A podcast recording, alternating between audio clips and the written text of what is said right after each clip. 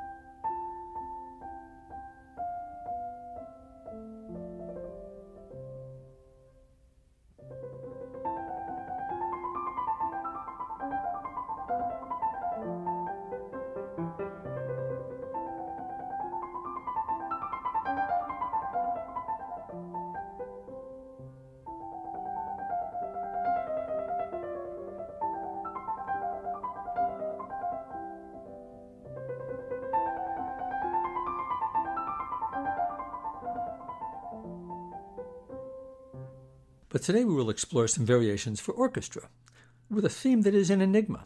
Its relationship to the 14 variations are very difficult to hear. These are the famous Enigma variations written by Sir Edward Elgar in 1899. Before hearing this half hour long work, let's explore some of the variations. They are all musical descriptions of Elgar's close friends, who must have been quite flattered to be immortalized in this, his first acknowledged masterpiece.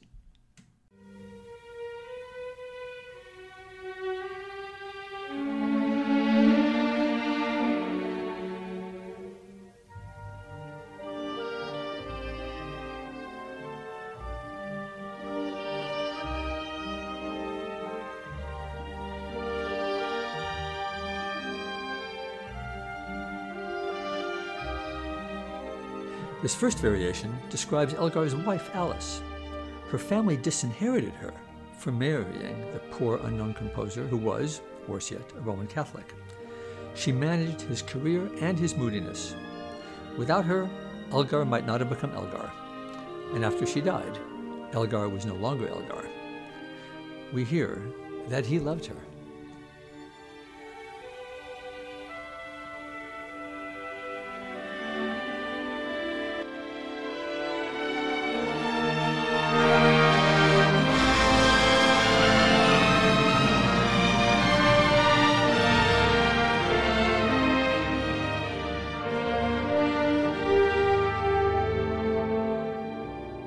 Variation 5 is Elgar's friend Richard Arnold, who tended to serious conversation, but noticed that the seriousness built up some pressure to throw in some light banter.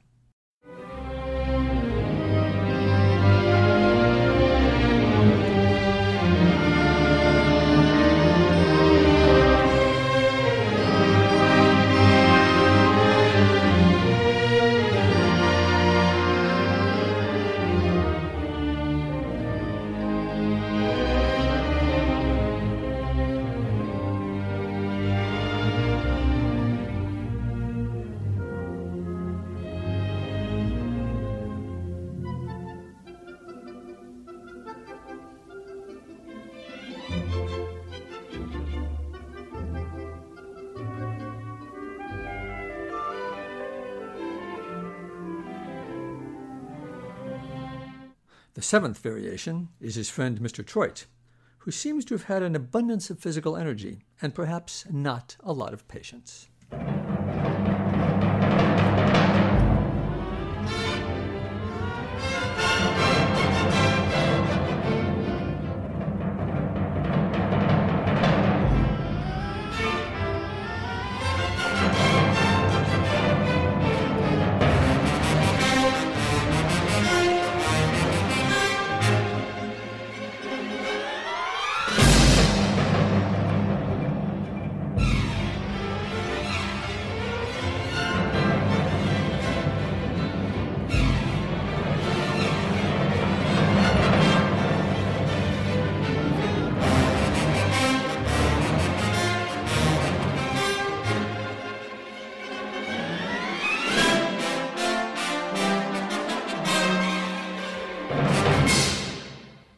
The ninth variation, the heart of this work, is one of the great melodies of all time. It's named Nimrod for Elgar's friend and publisher August Jaeger. Jaeger is the German word for hunter, so Nimrod, the biblical character described as a hunter, was his nickname.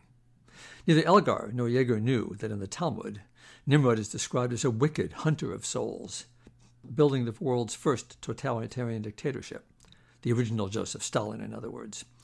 But Mr. Jaeger was a wonderful friend who had faith in Elgar's musical career, even when Elgar was about to give up on music in his early 40s. Just a year before the premiere of these Enigma variations, Jaeger encouraged a dejected Elgar, saying, A day's attack of the blues will not drive away your desire to exercise those creative faculties which a kind providence has given you. Your time of universal recognition will come. How British is that? Some music is so great that I turn it off if it comes to me in my car because it deserves full attention and a proper audio system. And I often find myself standing up while hearing Nimrod. It simply demands respect. Nimrod begins gently, but however high it soars, it always sounds chaste and disciplined. It is so sweeping that when it ends four minutes later, you will wonder what can follow that. And the answer only makes sense after you hear it. The variation describing a young lady named Dora, who is not eloquent and even speaks with an endearing stutter, which you will hear clearly in the music. Here then is Nimrod, followed by the first part of Dora.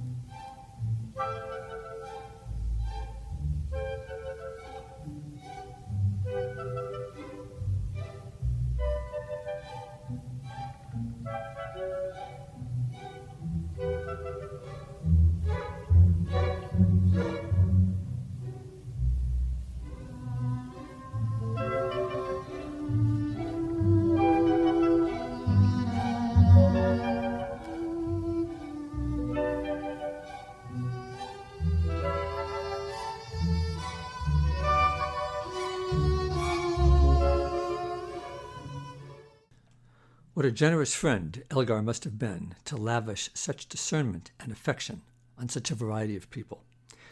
We should all have and be such friends. Variation 13 recalls the emigration to New Zealand of a woman who broke her engagement to Elgar some two years before he met his future wife Alice. You will hear sad ruminations on a clarinet and, very softly, the rumble on drums suggesting the engine hum of the distant ocean liner carrying away his departing friend. I've been using an old 1954 recording of Enigma by Sir Thomas Beecham because I love how he phrases this music. But just for this excerpt, we will hear a modern recording so that you can more clearly hear the gentle drum tapping of those engines.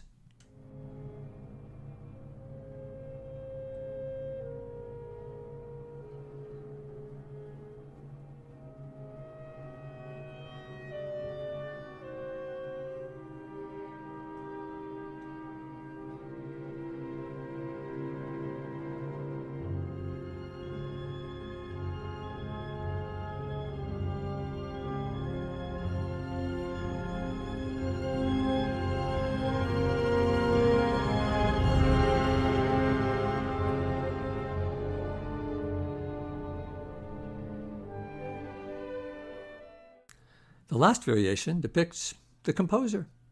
Elgar presents himself with a boisterous optimism that is not a balanced self portrait. We forgive this foible of a man who shared his genius with us in these Enigma variations. Let's hear them now, after which I'll offer one final comment.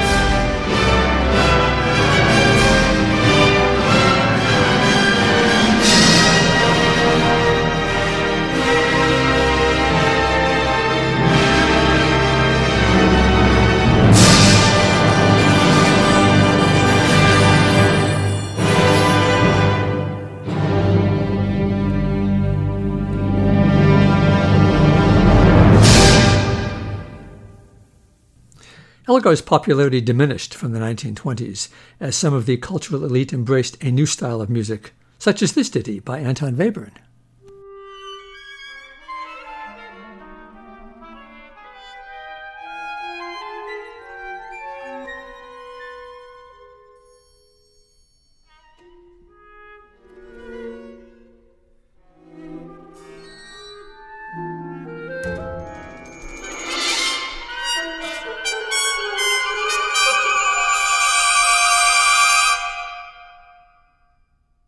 Webern was a German composer who wrote stuff like that until 1945, when, unthinkingly violating curfew in Berlin one night, soon after the German surrender, he was shot to death by an American soldier who always felt immense guilt for having done his duty in those tense times. At the risk of showing my darker side, I hope that if I could have spoken to that soldier, I might have lessened his sense of guilt somewhat. Now that the 20th century flirtation with ugly classical music has somewhat passed, there are again more composers trying to be like Elgar than trying to be like Webern. And thank goodness for that. Thanks for listening.